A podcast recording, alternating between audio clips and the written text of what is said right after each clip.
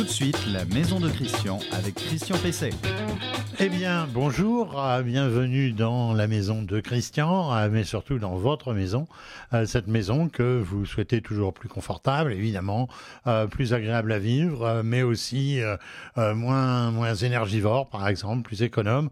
Et je vais vous donner un certain nombre de, de réponses à des questions, mais je vais aussi vous donner donc un certain nombre de conseils allant dans, dans ce sens. Alors, comme chaque semaine, eh bien, vous pouvez retrouver cette émission euh, sur la page Facebook euh, de l'émission, donc Renault Info Maison, euh, sur le site renaultinfomaison.com, sur LinkedIn, qui est un réseau plus professionnel, et sur les plateformes de podcast. Alors cette semaine, je vais répondre à, une question. Euh, c'est une question euh, qui euh, porte sur l'intérêt d'une chape sèche pour refaire le sol des combles. je vais vous donner un conseil de la semaine. quelles sont les protections indispensables dans le tableau électrique? C'est la sécurité qui en dépend, mais aussi le confort, puisque une installation électrique sûre et bien constituée, ça vous amène aussi euh, plus de confort. J'aurai euh, un invité, donc cet invité, c'est Benoît Jobé Duval. Bonjour. Bonjour.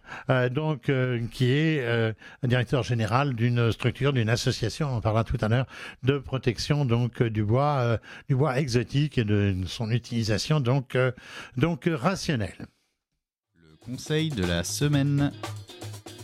Alors le conseil, euh, le conseil de la semaine, euh, euh, ça porte sur la protection de l'installation électrique. Vous savez que euh, beaucoup euh, d'accidents, beaucoup d'incendies euh, se produisent chaque année du fait de défauts au niveau de l'installation électrique. Alors certaines installations sont manifestement vétustes et doivent être, elles doivent être rénovées au plus vite.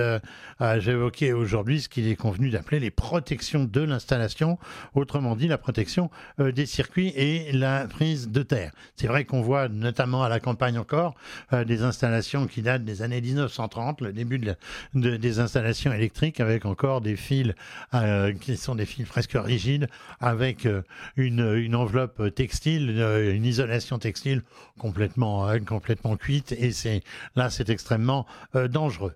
Alors la protection donc des circuits, elle permet quoi? Elle permet la coupure immédiate de l'électricité en cas, en cas d'incident. Alors c'est notamment le, le, cas comme, comme dispositif des disjoncteurs différentiels qui coupent le courant. Alors dans un certain nombre de cas, euh, lorsqu'il y a un appel de puissance trop important, si par exemple vous branchez sur une prise qui est faite pour, euh, pour l'éclairage, si vous branchez un radiateur de 3000 watts, eh bien, euh, ça va disjoncter, justement parce que l'appareil va, va se mettre en fonction. ça va aussi fonctionner quand il va y avoir un court-circuit, si deux fils viennent à se, à se toucher, mais aussi, et c'est peut-être encore le plus important, parce que les deux premiers cas sont quand même assez rares, mais surtout lorsqu'il y a ce qu'on appelle une fuite de courant, un retour à la terre euh, sur euh, l'installation. Alors ça se produit notamment lorsqu'il y a un défaut d'isolement euh, au niveau par exemple d'une machine à laver, d'un four, d'un appareil électrique qui doit être donc relié à la terre. Pourquoi relié à la terre? Eh bien parce que justement à ce moment-là, lorsque le, le, dysfonctionnement va apparaître, lorsqu'il va y avoir donc une fuite de courant, eh bien le courant il va avoir tendance naturellement à retourner à la Terre. Donc, c'est la loi de la physique universelle, ça. Et qu'est-ce qui se passe à ce moment-là? Eh bien, le disjoncteur, il s'aperçoit qu'il a moins de courant qui lui revient qu'il n'en a envoyé en quelque sorte. À ce moment-là, il se rend compte qu'il y a ce qu'on appelle une, euh, différence de, de, potentiel et donc euh, eh ben, il va couper le courant immédiatement. Euh, donc c'est un principe tout à fait, tout à fait intéressant. alors qu'est-ce que vous avez dans une installation? Vous avez un disjoncteur d'abonnés, le disjoncteur principal. Il est juste avant le tableau de ce qu'on appelle tableau de répartition ou tableau d'abonnés. Ça sert aussi de dispositif général de coupure. Alors ça a une sensibilité très élevée, c'est 500 euh, milliampères. Euh, on a ensuite un disjoncteur de protection également différentiel haute sensibilité, cette fois, c'est 30 mA, qui est juste après le, le, disjoncteur et qui protège une série, une série de petits disjoncteurs, ou, autrefois de fusibles, hein, comme on en avait, mais donc aujourd'hui, c'est une série de petits disjoncteurs qui sont eux-mêmes différentiels. Vous savez, il suffit de, les, abattre ou de les remettre en, circuit s'il y a eu un, incident. Ce sont ce qu'on appelle les disjoncteurs divisionnaires. Ça protège donc euh, chacun des circuits euh, de, de Alors attention, attention, si votre installation comprend encore ce qu'on appelle des, fusibles, des portes fusibles tabatières, vous en porcelaine, ou des broches euh, qui ont été longtemps garnies de, de, de, fils fusibles, de plomb. Alors là, c'est quand il y avait, comment ça fonctionnait? Eh Bien, quand il y avait un échauffement important qui se produisait sur le circuit, ça faisait fondre le plomb. C'est ce qu'on appelait sauter les plombs. Alors, il vous avez aussi des cartouches de, euh, de protection, des cartouches fusibles qui sont des petits cylindres ça, on va dire que c'est encore à peu près toléré puisque ça a moins de 20 ans. Euh, mais en fait, si vous avez ce type d'installation, il faudra aussi, euh, il faudra aussi euh, la rénover et donc justement refaire tout cela avec des, avec des disjoncteurs. Alors, qu'est-ce qu'il doit y avoir aussi sur une installation? Il doit y avoir une prise de terre prise de terre. Donc, je vous ai expliqué à quoi ça sert, c'est-à-dire que la fuite de courant, eh bien, elle va aller vers la terre directement au lieu d'aller vers vous au lieu de vous électrocuter, eh bien le courant il va aller euh, donc vers euh, vers la terre. Alors normalement dans les logements, dans les maisons, il y a une prise de terre mise à disposition. Sinon dans les dans, dans, dans les pavillons par exemple, eh bien il va falloir la créer. On la créera avec un, un ceinturage, avec un câble autour de la maison enterré, ou bien avec un piquet. Euh, tout cela est à laisser quand même un, un électricien, sauf si vous avez vraiment des compétences en, en la matière. Alors il y a aussi un autre euh, une autre protection, c'est ce qu'on appelle la protection équipotentielle, c'est-à-dire c'est celle qui, notamment dans la salle de bain, relie toutes les parties métalliques apparentes par exemple une fenêtre, par exemple un encadrement de porte, eh bien ça là, ça sera aussi relié ça à la terre pour que effectivement, si jamais il y avait une mise sous tension, eh bien ça fasse sauter euh, les, les disjoncteurs.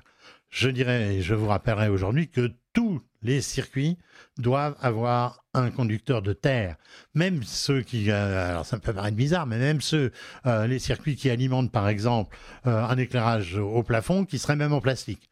Ça fait rien, on va pas le raccorder à ce moment-là évidemment, mais il doit y avoir le conducteur de terre. Alors le conducteur de terre, on le reconnaît facilement, il est vert, il est jaune, et la, plupart du temps, il est vert-jaune. Évidemment, il ne faut jamais se servir de ce type de, fil, de, de conducteur, euh, pour réaliser un circuit qu'on va qualifier d'actif, c'est-à-dire dans lequel on ferait passer du courant, évidemment, ça risquerait là d'être tout à fait euh, catastrophique. Les conducteurs de protection se retrouvent donc tous au tableau électrique et au niveau du tableau électrique, et bien ensuite, ils vont aller vers la terre, vers le, le conducteur principal de terre, et là, vous serez en parfaite sécurité. Votre question à Christian Pesset. La question à Christian Pesset de la semaine, c'est Michel qui me dit Nous avons doublé le vieux plancher de nos combles avec des panneaux d'OSB. L'OSB, c'est un, panneau euh, euh, dans lequel on voit des petits copeaux, des copeaux qui apparaissent en, surface. Euh, ça grince beaucoup, dit-il, quand on marche dessus, et ce n'est pas très plat. Donc il y a quand même un problème. De plus, on entend tous les pas dans la pièce du dessous, évidemment. un voisin nous dit que nous aurions dû faire une chape sèche c'est quoi et on fait ça comment? Alors, la chape sèche, expression redoutable à dire évidemment à la radio ou à la télévision. Euh, la chape sèche, ça permet une régularisation euh, de niveau sur un ancien, un ancien sol. C'est fait avec des granulats qui sont des granulats isolants et qu'on peut facilement euh, compacter. Donc on les répand finalement sur le sol, on en règle la surface et ensuite on va pouvoir faire ce qu'on va appeler un panotage, c'est-à-dire un plancher qui va donc bénéficier là cette fois d'une surface parfaitement, parfaitement plane. Alors pour le, le plancher, ben, on peut utiliser des quantités de choses en termes de panneaux. Les panneaux d'OSB, euh, c'est très bien, mais on peut aussi utiliser, et ça on n'y pense pas souvent, on peut utiliser des plaques de plâtre, des plaques de plâtre spécifiques qui permettent donc de faire un sol et qui sont donc ensuite associées avec, euh, avec les fameux euh, granulats. Alors on fait ça comme une chape de, mortier, c'est-à-dire qu'on on met des règles, on, va mettre donc des tasseaux par terre, suivant la couche, on fait une couche de quelques centimètres, hein, c'est parfait pour en mettre 15 centimètres, on fait une petite couche donc du granulat, on règle sa, surface, on retire les règles, on recomble donc les, vides qui ont été créés, et, puis là-dessus, eh bien, on va, on va mettre donc le fameux, le fameux panotage, et puis ensuite, on, mettra, je dirais, le revêtement que l'on veut, même mettre du carrelage dessus, mais on met généralement plutôt un revêtement souple, où on va mettre aussi, je sais pas, du stratifié, voire, de, voire du parquet. Et le gros avantage du dispositif, c'est que il y a une certaine part, je dirais, d'isolation thermique, mais surtout, il y a une très bonne isolation phonique, acoustique, c'est-à-dire qu'on va plus entendre, ce nom se plaint euh, Michel, euh, on va plus entendre donc les bruits de pas. Alors pour que ça ne grince pas, parce que ça peut aussi grincer, on utilise ce qu'on appelle, euh, si on prend des panneaux bois, enfin des panneaux de, dérivés du bois, comme l'OSB, on prend des panneaux bouffetés. Alors qu'est-ce que ça veut dire bouffeté C'est qu'autrefois on utilisait un rabot spécial qui s'appelle le bouvet. Eh bien c'est pour faire rainure et longuette de, de l'autre côté. Et on emboîte donc les panneaux, on met même un peu de colle, comme ça, ça ne, ça ne bougera pas. Donc, euh, eh bien, on peut considérer que la chape sèche, c'est la solution idéale justement pour la rénovation euh, des combles, mais ça peut aussi être fait dans n'importe quelle pièce, notamment dans les maisons anciennes, euh, dont le sol n'est pas parfaitement plat. Attention, il ne faut pas qu'il y ait de remontée d'humidité. Si jamais on est par exemple sur un sol de rez-de-chaussée avec des risques de, remontée d'humidité, eh bien à ce moment-là, on mettra ce qu'on appelle un film Polyane. Polyane, c'est une marque, un film plastique en fond, en dessous, pour éviter que l'humidité ne risque de remonter l'invité de Christian Pesset. Alors, mon invité, euh, mon invité du jour, euh, je me suis dit, euh, pour tout vous dire, les journalistes sont soit des communiqués de presse, et donc mon invité, au moins sa structure m'a envoyé un communiqué de presse, c'est donc Benoît Jobé-Duval, bonjour. Bonjour. Bonjour, vous êtes donc directeur général de l'ATIBT, l'Association Technique Internationale du, bois, du bois tropical. vous pouvez nous dire un petit peu ce que c'est que l'ATIBT alors, notre, notre association est une, une association déjà vénérable, hein, puisqu'elle est. En fait, cette année nos 70 ans. Ah ben c'est bien. Hein. Alors c'est bien que vous ayez communiqué parce que je vais vous dire, j'ai quelques années, euh, comme on dit, euh, de, de, vol dans le domaine de, la maison. Et je ne connaissais pas votre association. Vous n'en aviez jamais entendu parler. Bon sang, ben, on va régler ça. Alors c'est pour ça que vous êtes là d'ailleurs, uniquement pour rattraper ça. Et alors, euh, à l'époque, hein, dans les années, euh, c'était l'après-guerre, hein, euh, les années 50, c'était l'époque de la constitution des grandes associations professionnelles en Europe. Hein. et c'était le début, tout début de la construction européenne. Et on a commencé par créer des associations internationales dans un certain nombre de secteurs. Et il fallait reconstruire l'Europe. et les forêts européennes avaient été mises à mal par, par, les, par la guerre. Elles étaient toutes mitraillées, dévastées. Et euh, il fallait euh, urgemment ben, euh, trouver du bois et du bois tropical et mieux le connaître. c'était c'était encore une période un petit peu de, découverte de, ces matériaux. On, avait alors le coumé, le contreplaqué avait été développé par les Allemands dans les années 20-30 à peu près, et il fallait aller au-delà.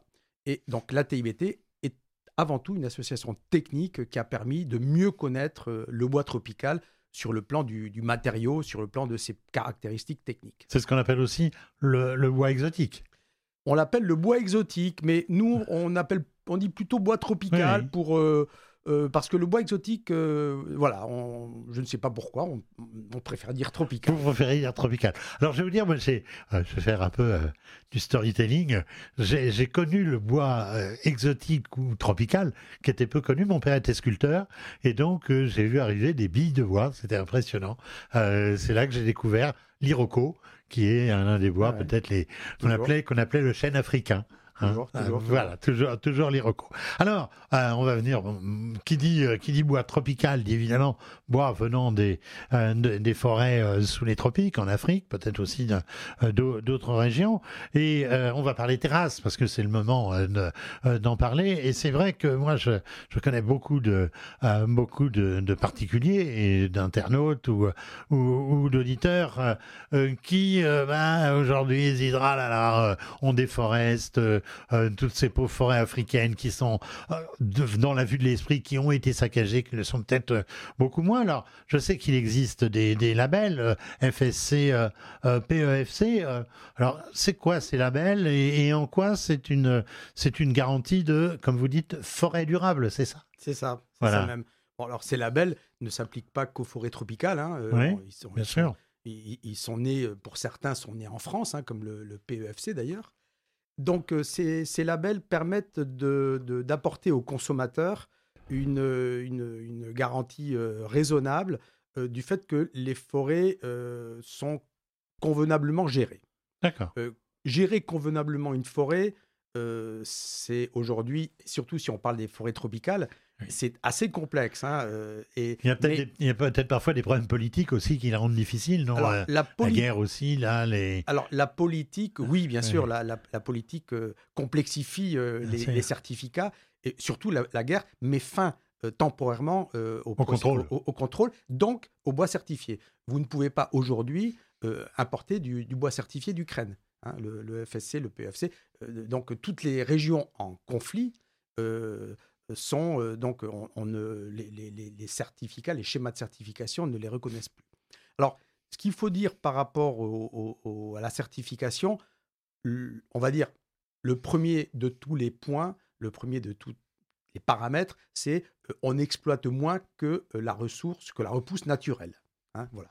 Mais ça, met, ça met 30 ans un arbre pour repousser ou 40 ans. Et parfois plus. Mais c'est pour ça que on, laisse des, à la forêt le temps de, de, se, de, se, de se régénérer. Euh, juste, par exemple, une forêt certifiée, hein, certifiée gestion durable dans le bassin du Congo, euh, c'est aujourd'hui une forêt dans laquelle on va exploiter environ 1 à 2 arbres hectares tous les 25 à 30 ans.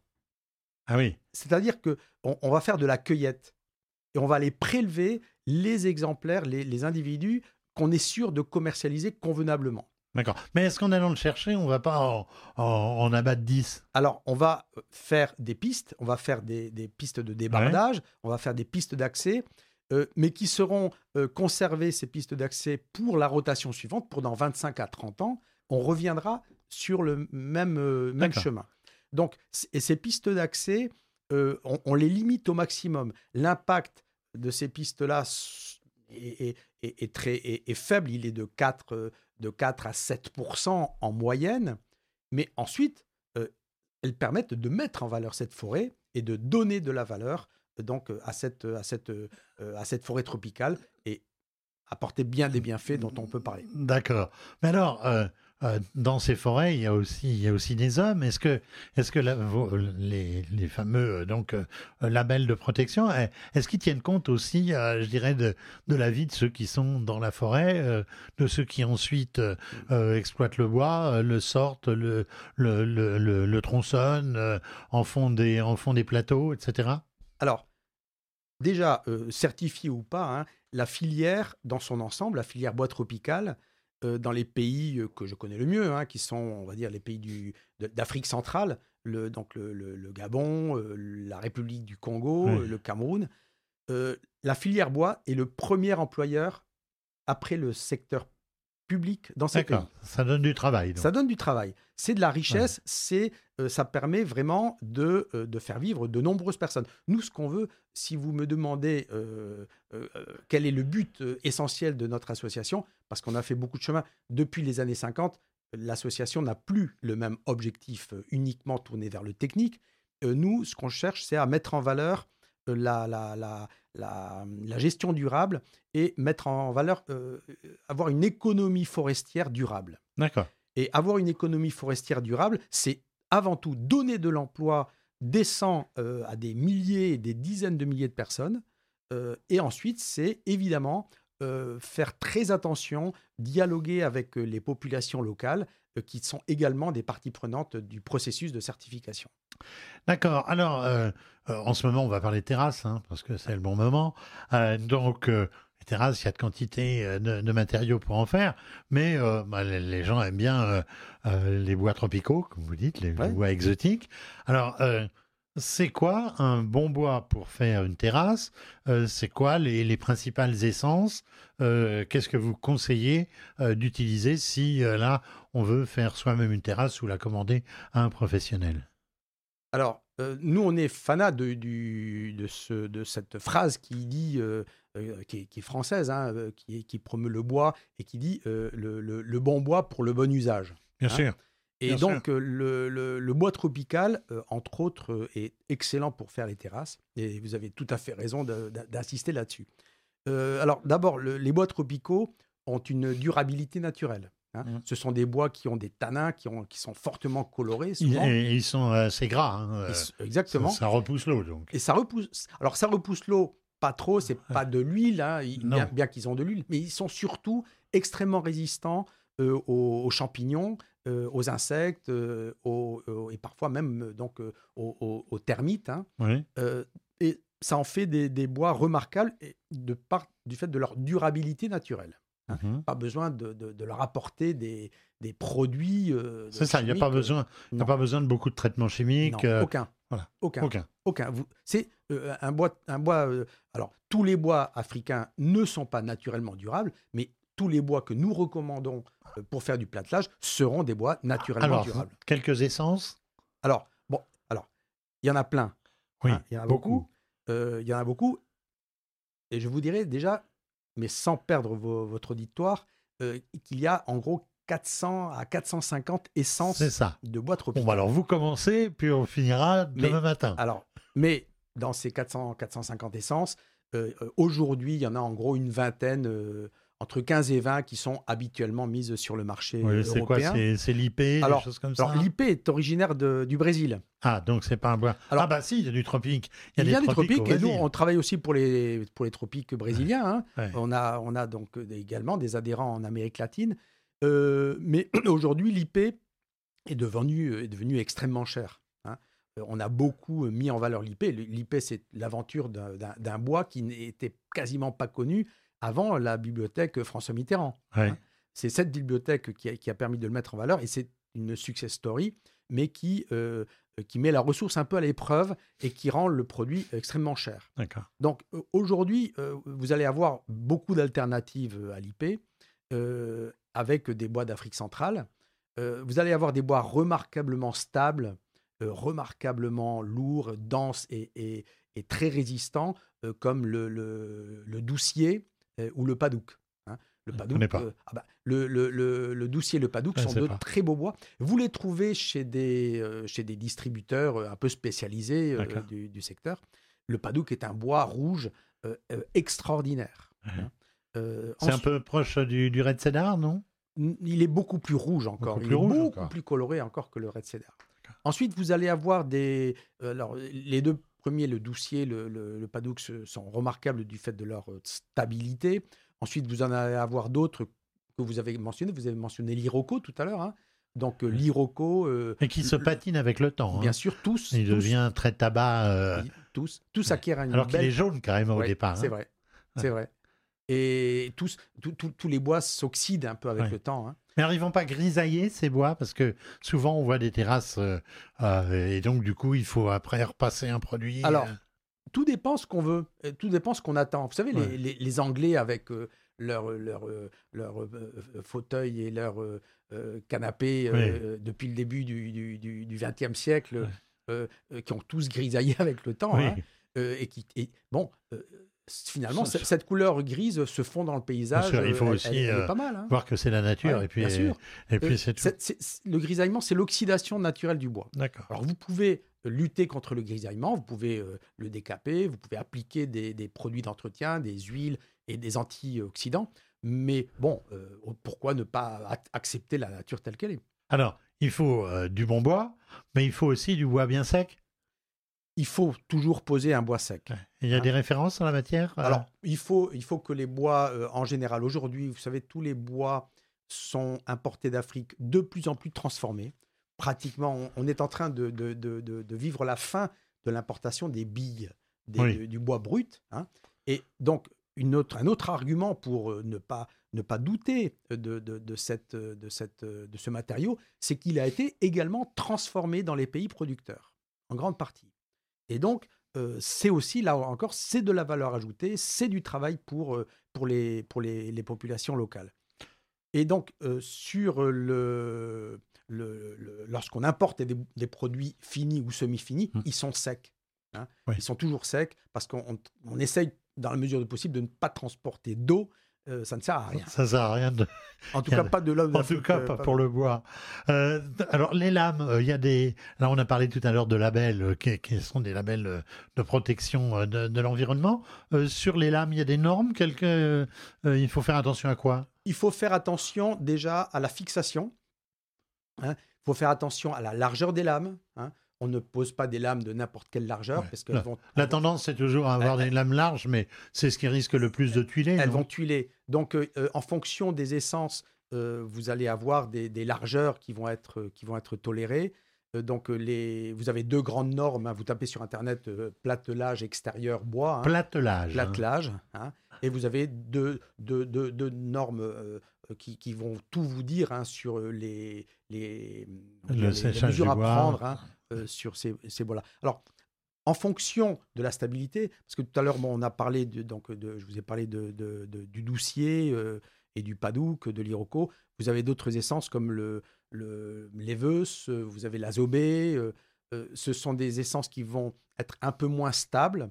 Et donc, la norme va vous demander de les mettre, dans certaines conditions d'utilisation. Et, elles vont devoir être plus épaisses. Ah oui, d'accord. Hein, voilà, pour contrecarrer le, le, tuilage, il va falloir qu'elles soient euh, plus, plus épaisses. Et ensuite, il faudra faire attention aussi aux.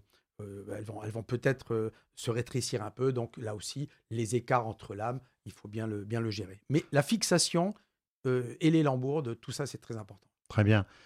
Côté prix, on a, le sentiment que c'est hors de prix le, le, bois tropical, non? C'est quand même abordable? Il n'y a, que le bois tropical aujourd'hui qui est hors de prix, monsieur? Non, bien sûr.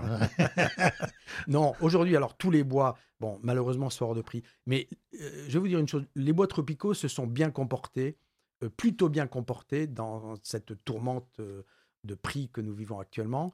et au, final, les bois tropicaux sont un bon investissement parce que d'abord, vous allez avoir une, prestation sur une très longue durée. Faites pas une terrasse bois qui va durer 5 euh, ou 7 ans. Hein. Bien sûr. Euh, vous faites des terrasses qui vont durer 20, euh, 30 ans. ensuite, vous allez avoir aussi la qualité du matériau. Hein. Ce n'est pas pareil de mettre un autre bois moins cher, mais bon, les bois tropicaux, ils, vous, il vous, dure longtemps, quoi. Il, dure longtemps, c'est un bon investissement. Euh, il y a de la pénurie en ce moment, comme il y a de la pénurie, par exemple, sur les bois de charpente ou sur euh, les, les feuillus, où euh, c'est, on peut se reporter peut-être sur les, sur les bois tropicaux si on, a du, si on a une pénurie sur le feuillu? Bien sûr, bien sûr, bien sûr, mais pas que parce que vous ayez une pénurie sur le feuillu. Hein. Les bois tropicaux sont toujours à disposition. Alors, dans toutes les chaînes d'approvisionnement. Aujourd'hui, vous avez des ruptures, vous avez des problèmes logistiques hein, qui parfois vont compliquer un petit peu le, travail des metteurs en marché. Mais vous avez euh, globalement, euh, une bonne disponibilité de, ces bois. La ressource sur les essences euh, dont on parle habituellement, la ressource est assurée, la ressource est bien gérée, les forêts sont certifiées euh, en tout cas, nous, nous faisons la promotion au, travers de la marque Fair and Precious de la TBT. Nous mettons en valeur euh, les schémas de certification FSC et PEFC. Nous les aidons à, avoir meilleure visibilité euh, et nous les aidons à communiquer sur le marché pour que le consommateur et que l'industriel, l'intermédiaire, hein, le, distributeur, donne de la valeur à la certification, qu'il donne de la valeur au bois certifié, parce qu'acheter du bois certifié, bon, c'est avoir une belle terrasse en bois, mais c'est aussi contribuer à, maintenir euh, des massifs forestiers certifiés. Vous savez, moi, il y a, très longtemps, j'ai fait beaucoup de livres aussi dans le domaine de, l'aménagement de la maison, que je, fais la promotion de ces, de ces deux labels. Et donc, je peux vous dire, oui, il faut absolument euh, que vous achetiez du bois euh, qui ne vient pas de, forêts saccagées. Malheureusement, il y en a eu beaucoup, il y en a encore, mais c'est une garantie de, de, participation à la protection de, l'environnement. Eh bien, Benoît Jobé Duval, merci. Je rappelle, vous êtes directeur général donc de la TIBT, l'Association technique internationale du bois tropical. Merci d'être venu nous voir. Merci à vous. L'info du jour. Alors l'info du jour, euh, j'ai l'impression en ce moment d'être euh, euh, Cassandre, encore que ce soit le nom de ma petite fille, mais c'est quand même, euh, c'est quand même incroyable. Bon, euh, je vous amène des mauvaises nouvelles euh, une fois sur deux ou deux fois sur trois. Aujourd'hui, c'est la baisse des C2E au, 1er mai. Les C2E, je vous en ai souvent parlé, mais je, je redis à nouveau ce que c'est les C2E, ce sont les certificats d'économie d'énergie, c'est-à-dire ce système un peu schizophrénique qui conduit les vendeurs, enfin ceux qui vendent ou distribuent de l'énergie sous toutes ses formes, d'être conduits à faire la démonstration qu'ils font des primes euh, euh, au, bénéfice des particuliers, qu'ils font des primes pour que ces particuliers achètent moins d'énergie. Vous voyez ce que je veux dire? C'est quand même un petit peu euh, se tirer une balle dans le pied, mais donc c'est quand même très important. C'est finalement ça m'a fait rire, je, galège un peu, mais euh, c'est vrai que c'est un système qui finalement s'est révélé sain parce que euh, si les, euh, fameux distributeurs de, de, de carburant, de combustible liquide, de gaz, etc., ne, ne, font pas ça, eh bien évidemment, on va continuer comme ça à, dépenser de plus en plus pour, pour l'énergie. C'est quand même un sérieux, un sérieux gaspillage. Alors, les C2E, ça accompagne ma prime rénov, ça accompagne la TVA à, taux réduit 5,5, ça accompagne les coprêts taux zéro, les aides locales euh, et régionales. Alors elles, elles, vous sont délivrées, c'est pour ça que vous pouvez être parfois surpris de voir qu'une grande surface euh, alimentaire vous donne des primes pour acheter euh, une pompe à chaleur. Vous pouvez peut-être vous demander pourquoi. Ben, pourquoi? Parce que la même grande surface alimentaire, elle a aussi des pompes à essence sur son parking et donc eh bien, elle distribue du, carburant aussi, du d'ailleurs du combustible liquide. Et donc, euh, on lui demande de faire un effort pour les particuliers. Et s'ils font pas cet effort-là, eh ils ont des, amendes beaucoup plus importantes que l'aide qu'ils apportent. Comme c'est en plus sympathique, c'est positif, la plupart euh, jouent le jeu. Alors, ces aides elles ne sortent pas de la poche de l'État, donc elles sortent euh, de la poche donc de ce qu'on appelle les obligés.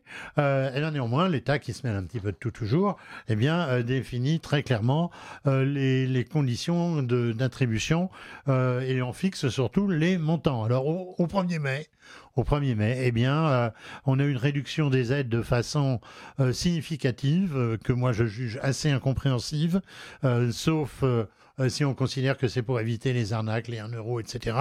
Mais enfin, euh, malgré tout, euh, alors c'est le groupe Helio qui est très impliqué dans, le domaine de la, de la maîtrise de l'énergie qui a fait un communiqué. C'est ça qui m'a attiré l'attention, même si j'avais bien vu que ça allait nous tomber sur la tête, mais on, voit les niveaux de réduction. 32% en moins pour l'isolation des planchers bas, des plafonds, de la cave et du sous-sol, 33% en moins pour les murs des logements chauffés à l'électricité, 58 8% pour ceux qui sont chauffés euh, avec un combustible, par exemple du fuel euh, euh, ou, du, ou du gaz, 26% pour l'isolation des toitures et des terrasses, moins 21% pour le calorifugage des réseaux, des réseaux euh, d'eau chaude. Alors moi, j'y comprends pas grand-chose dans, ce, dans cela. Euh, les, ministres, là, vont être obligés, sérieusement, les ministres concernés, l'énergie, le logement, etc., vont pouvoir peut-être se pencher euh, là-dessus pour, pour revenir sur peut-être quelques décisions qui paraissent, qui paraissent assez, assez aberrantes. Alors, je vous parlais d'Elio. Marina Hoffel, qui est donc de, cette structure dit, je cite, Cela est dommageable pour les ménages qui financeront moins bien les projets de rénovation de leur logement, euh, mais aussi pour la filière professionnelle, ce qui est quand même aussi très important, euh, qui s'est structurée pour répondre à la demande euh, aujourd'hui qui se retrouve en, en, pleine crise, une baisse paradoxale qui intervient au moment où la maîtrise de l'énergie n'a jamais été aussi cruciale pour lutter contre la précarité, le réchauffement climatique et la hausse des prix de l'énergie.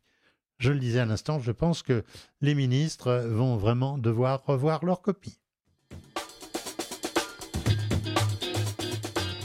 Eh bien, eh bien voilà, la maison de Christian euh, dans ce nouvel épisode touche à sa fin. Euh, vous allez euh, pouvoir la retrouver, en retrouver une la semaine prochaine. merci à Maxime, qui, c'est d'habitude, c'est Vincent. Merci à Maxime, qui est derrière la vitre pour la technique. Merci à Adrien, qui fait, qui m'aide à préparer l'émission, et puis qui fait le montage et la, et la diffusion. Alors, cette diffusion, eh bien, vous l'avez, je vous l'ai dit, sur reno-info-maison.com où vous trouvez énormément d'informations. Il y a presque 1500 fiches euh, euh, pratiques et techniques euh, qui doivent vous donner énormément de conseils sur la rénovation et l'aménagement de la maison. Donc sur renoinfomaison.com, sur les principales plateformes de podcast, sur LinkedIn et je, je, radote là, sur Facebook évidemment, où là vous trouvez aussi sur Facebook, si vous suivez la page Facebook, vous avez tous les jours, puisqu'il y a une publication minimum par jour, vous avez tous les jours la nouvelle publication, le nouveau conseil euh, et le lien vers, euh, euh, vers donc le site internet lui-même. c'est une, une vraie mine. je pense que vous pourrez y trouver à peu près toutes les informations que vous pouvez souhaiter sur l'aménagement et la rénovation de la maison. Je vous souhaite un bon week-end, je vous souhaite de bien entretenir votre maison et je n'oublie jamais de le dire, de faire appel à des professionnels, ce sont eux qui peuvent vous garantir euh, au mieux euh, la qualité des travaux, le respect des normes. Et puis, euh, puisqu'on a parlé terrasse, eh ben, allez-y, mettez-vous, mettez-vous-y. Faites-en une ou faites-la, faites-la faire. c'est vraiment le prolongement, l'extension idéale pour une maison. À la semaine prochaine.